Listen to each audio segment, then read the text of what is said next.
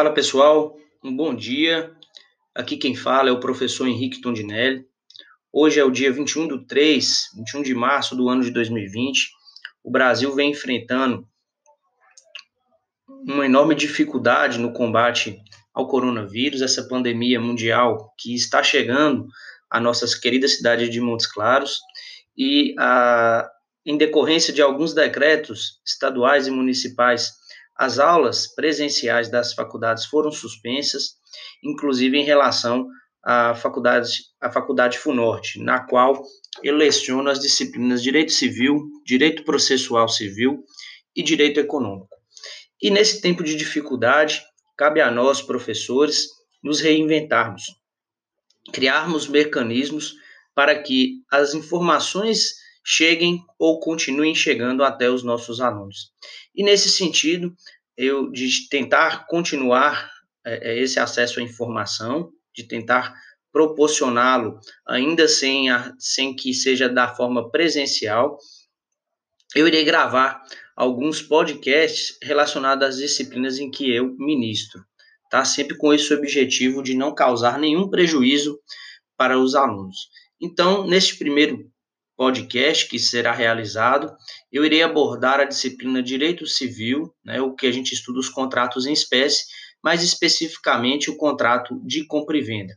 As aulas já foram já foram postadas no ambiente virtual da faculdade e continuarão sendo postadas, mas nesse, nos podcasts que eu gravarei serão é, vídeo, áudios de poucos minutos que irão abordar alguns temas específicos ou para poder tirar algumas dúvidas que são comuns a todos os alunos. Vamos lá, galera? Antes de iniciar propriamente o tema dessa aula, que a gente vai abordar a tradição e o registro, eu vou voltar um pouquinho o que nós já estudamos em sala de aula e através das plataformas virtuais, para vocês entenderem o objeto dessa discussão.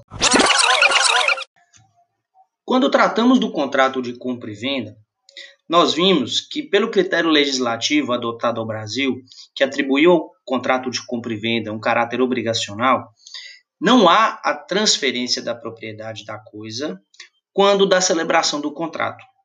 Ou seja, o contrato de compra e venda por si só, ele não é capaz, ele não é suficiente de ocasionar a transferência do domínio ou da propriedade da coisa do vendedor para o comprador.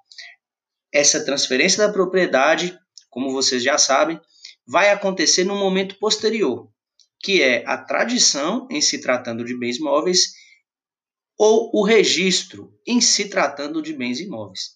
Mas o que é tradição e o que é registro, professor?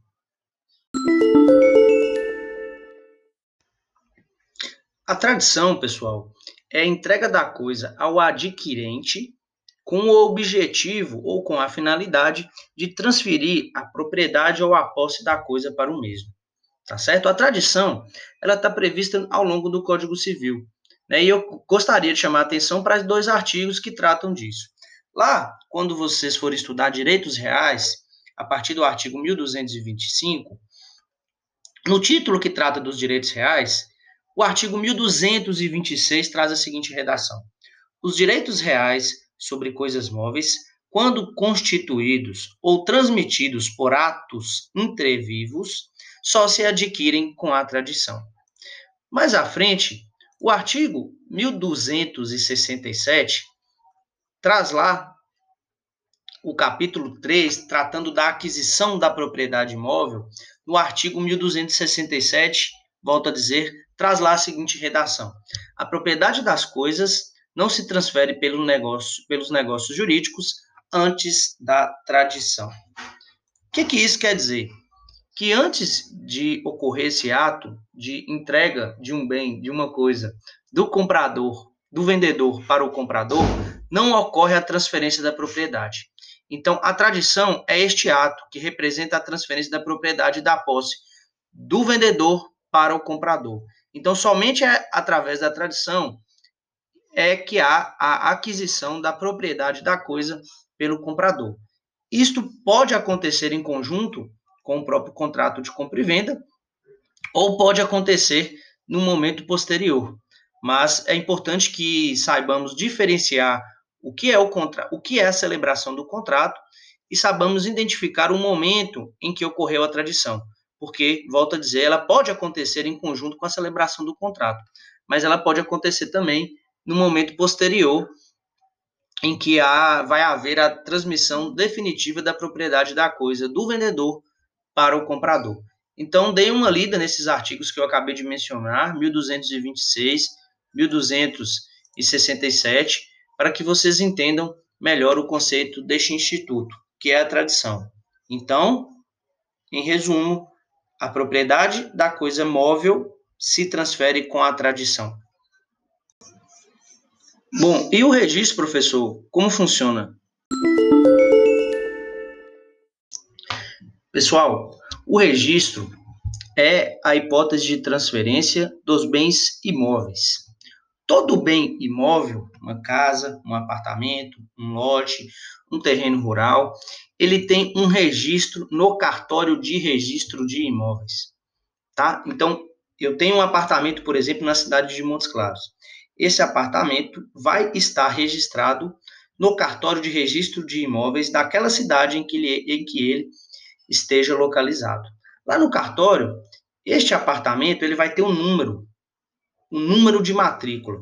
É como se fosse, é, em, em linhas gerais aqui, um CPF do imóvel, porque cada imóvel vai ter um número de matrícula próprio. Tá certo? Então, o registro de imóvel funciona assim. Em regra, proprietário do imóvel é aquele, é aquela pessoa em nome de quem o imóvel está registrado. Para que ocorra, então, a transferência da propriedade de um imóvel, eu tenho que alterar esse registro lá no cartório de registro de imóveis. Tudo bem? Toda cidade, pessoal, vai ter o seu cartório de registro de imóveis.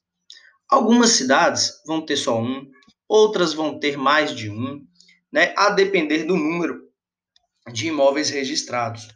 Por exemplo, em Montes Claros, nós temos dois cartórios de registro de imóveis.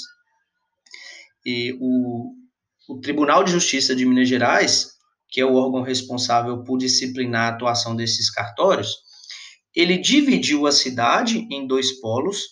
Então, metade da cidade ficou de responsabilidade do cartório de primeiro registro de imóveis e a outra metade da cidade ficou de responsabilidade sobre o cartório do segundo registro de imóveis. Então, o registro funciona assim. Se a gente for em outra cidade, por exemplo, Bocaiúva, que é aqui ao lado de Montes Claros, lá tem somente um cartório de registro de imóveis responsável por toda a cidade.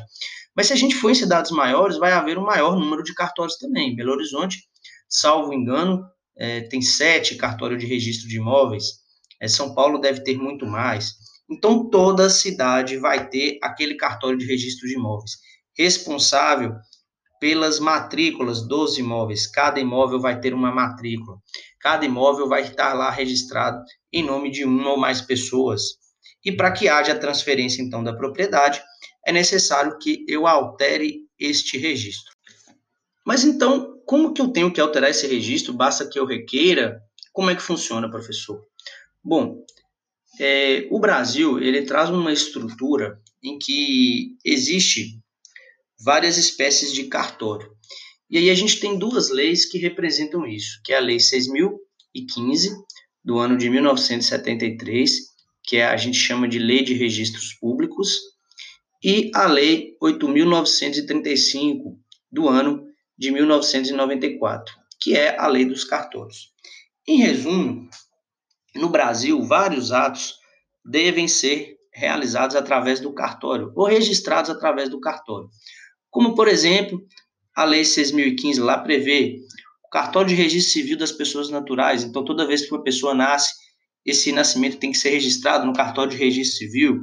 Cartório de registro civil das pessoas jurídicas, toda vez que uma pessoa jurídica é constituída, ela tem que ser registrada nesse cartório de registro civil salvo as situações em que esse registro deve acontecer na junta comercial, cartório de registro de títulos e documentos, cartório de registro de imóveis, e a gente tem ainda o cartório de protesto de títulos e documentos, o, car o, cartório de notas, que esse que vai ser o importante para a gente, cartório de notas, tá certo? O que é o cartório de notas? Bom, em se tratando de bens, compra e venda de bens imóveis, superiores, cujo valor é superior a 30 salários mínimos, na forma do artigo 108 do Código Civil, a compra e venda deste bem deve acontecer através de uma escritura pública. Ah, o que é uma escritura pública? Escritura pública é como se fosse um contrato. Só que é um contrato que é feito no cartório de, de notas. Tá? Então, toda vez que eu quiser vender, né, comercializar, fazer um contrato de compra e venda, tendo por objeto um bem imóvel acima de 30 salários mínimos, o artigo 108 do Código Civil impõe que essa compra e venda seja feita através de uma escritura pública. E essas escrituras públicas são lavradas no cartório, nos cartórios de notas. Então, eu tenho que me dirigir até um cartório de notas e fazer a lavratura de uma escritura pública de compra e venda de imóvel. Tudo bem? Posso lavrar em qualquer cartório de minha preferência, inclusive cartórios de outras cidades. Às vezes o imóvel está aqui em Montes Claros, as duas, o comprador e o vendedor residem aqui em Montes Claros, mas eu quero lavar a minha escritura pública no cartório de notas de Bocaiúva, de Belo Horizonte. Eu posso fazer isso, não tenho problema nenhum. Então, este é o primeiro passo para que eu faça o registro. Lembro aos senhores que se o valor da compra e venda for inferior ao montante de 30 salários mínimos, aí a lei não me exige que seja feita através de escritura pública. Eu posso fazer um contrato de compra e venda particular, sem a necessidade de que isso seja lavrado no cartório de notas, tá certo?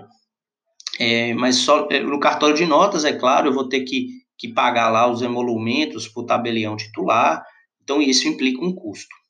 Tudo bem? Bom, então, em se tratando de bens imóveis abaixo de 30 salários, faço através de um contrato particular. Em se tratando de bens acima de 30 salários, bens imóveis, tenho que fazer através de uma escritura pública, e essa escritura pública eu tenho que lavrar no, no cartório de notas, naquele cartório de notas que eu quiser escolher. Não preciso ser daquele cartório de notas no local onde o bem está localizado. De posse de um desses documentos, do contrato particular ou do, da escritura pública, eu levo eles até o cartório de registro de imóveis. Qual cartório de registro de imóveis? Aquele cartório de registro de imóveis onde o imóvel está matriculado, onde ele tem a matrícula. Vai ser a cidade, por óbvio, onde o imóvel está localizado. Mas na ocasião, na hipótese da cidade ter mais um cartório de registro de imóveis, que a gente chama de CRI também, cartório de registro de imóveis. Depois da cidade ter mais de um, eu tenho que identificar qual daqueles cartórios é o responsável pela região na qual o imóvel está localizado. Então, eu tenho que pegar a escritura pública ou o contrato particular de compra e venda e levar até o cartório de registro de imóveis, o CRI, para que ele faça o registro. Aí ele vai observar a matrícula, vai verificar quem é o proprietário e vai fazer uma transferência da propriedade. Tira o proprietário anterior e coloca o novo proprietário como sendo o titular do domínio daquele bem imóvel. Aí aconteceu o registro. É nesse momento em que há a transferência da propriedade de um bem imóvel. Então vejam vocês, isso passou por várias etapas. Né? Teve uma negociação, é, teve lá a lavratura da escritura, eu, eu tive que pagar para lavrar a escritura, depois eu tenho que levar ao CRI, ao cartório de registro de imóveis, para registrar aquela escritura. Isso também implica em custos, tá certo? Então é só ao final disso, quando o CRI, o cartório de registro de imóveis, transfere lá na matrícula do imóvel a propriedade, é que eu posso, é que eu posso afirmar que houve a transferência do domínio ou da propriedade de um bem imóvel. Pessoal, não confundam com a seguinte situação. É muito comum no dia a dia, principalmente em nossa região, é um costume que está passando de pai para filho, que façamos somente um contrato. Vou comprar um imóvel, faço somente um contrato particular e não faço a escritura pública e muito menos registro eu não adquiri a propriedade do imóvel, tá? Porque a propriedade do imóvel se faz com registro. Então, principalmente porque, como eu disse aqui várias vezes, isso gera custo, as pessoas vão deixando para fazer o registro no momento posterior. Só que ao deixar de fa para fazer o registro no momento posterior, ela não está adquirindo a propriedade. E mais, se você não registra um bem imóvel, você corre o risco do antigo proprietário dele vender para outra pessoa, como um exemplo que eu abordei dentro das aulas ministradas. Né? Se eu comprei, eu, Henrique, comprei do senhor José um bem imóvel, mas não registrei, se eu for lá no cartório, está em nome de José. E isso permite que José venda este mesmo imóvel a Antônio, a João, porque ele consta ainda como proprietário. E isso futuramente pode me gerar algum tipo de prejuízo.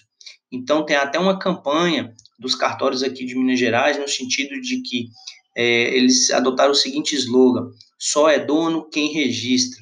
Porque o Brasil, pelo critério que foi adotado, só concede a propriedade a partir do momento em que há o registro de um bem imóvel no cartório de registro de imóveis competente. Então, tomem cuidado com isso. Assim funciona essa logística. Chamo atenção novamente pela, pela aplicação das leis 6.015 e Lei 8.935. É, são elas que vão regular esses atos de lavratura de escritura pública de compra e venda que se faz no, nos cartórios de notas, e o registro dos imóveis, que se faz nos cartórios de registro de imóvel. Cada cidade tem o seu, cada estado tem o seu, e é este o ato do registro, né? Tem que passar por todas aquelas etapas. Às vezes você tem lá o seu pai, o seu tio, o seu parente tem só lá um contrato de promessa de compra e venda.